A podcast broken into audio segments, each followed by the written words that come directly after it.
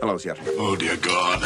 Dinner was an absolute nightmare. That's our guy. The man in the brown suit and billowing silk chemise. Dr. Fraser Crane hasn't been seen in public since the series finale of the show aired. I'm Teddy Ivanova, and along with fellow Frasier head Sidney Boniface, we're going to get to the bottom of where Frasier has been. Operator, please connect us to Cafe Nervosa in Seattle. Cheers! Beacon Hill? Hello? Is this Tony? Tony Shalhoub? Yes? Uh oh, I've been found out. Yes, it's me, David Hyde Pierce. You dare mention that name to me? Listen to me, it's not what you think! my god, they found me! What the fuck?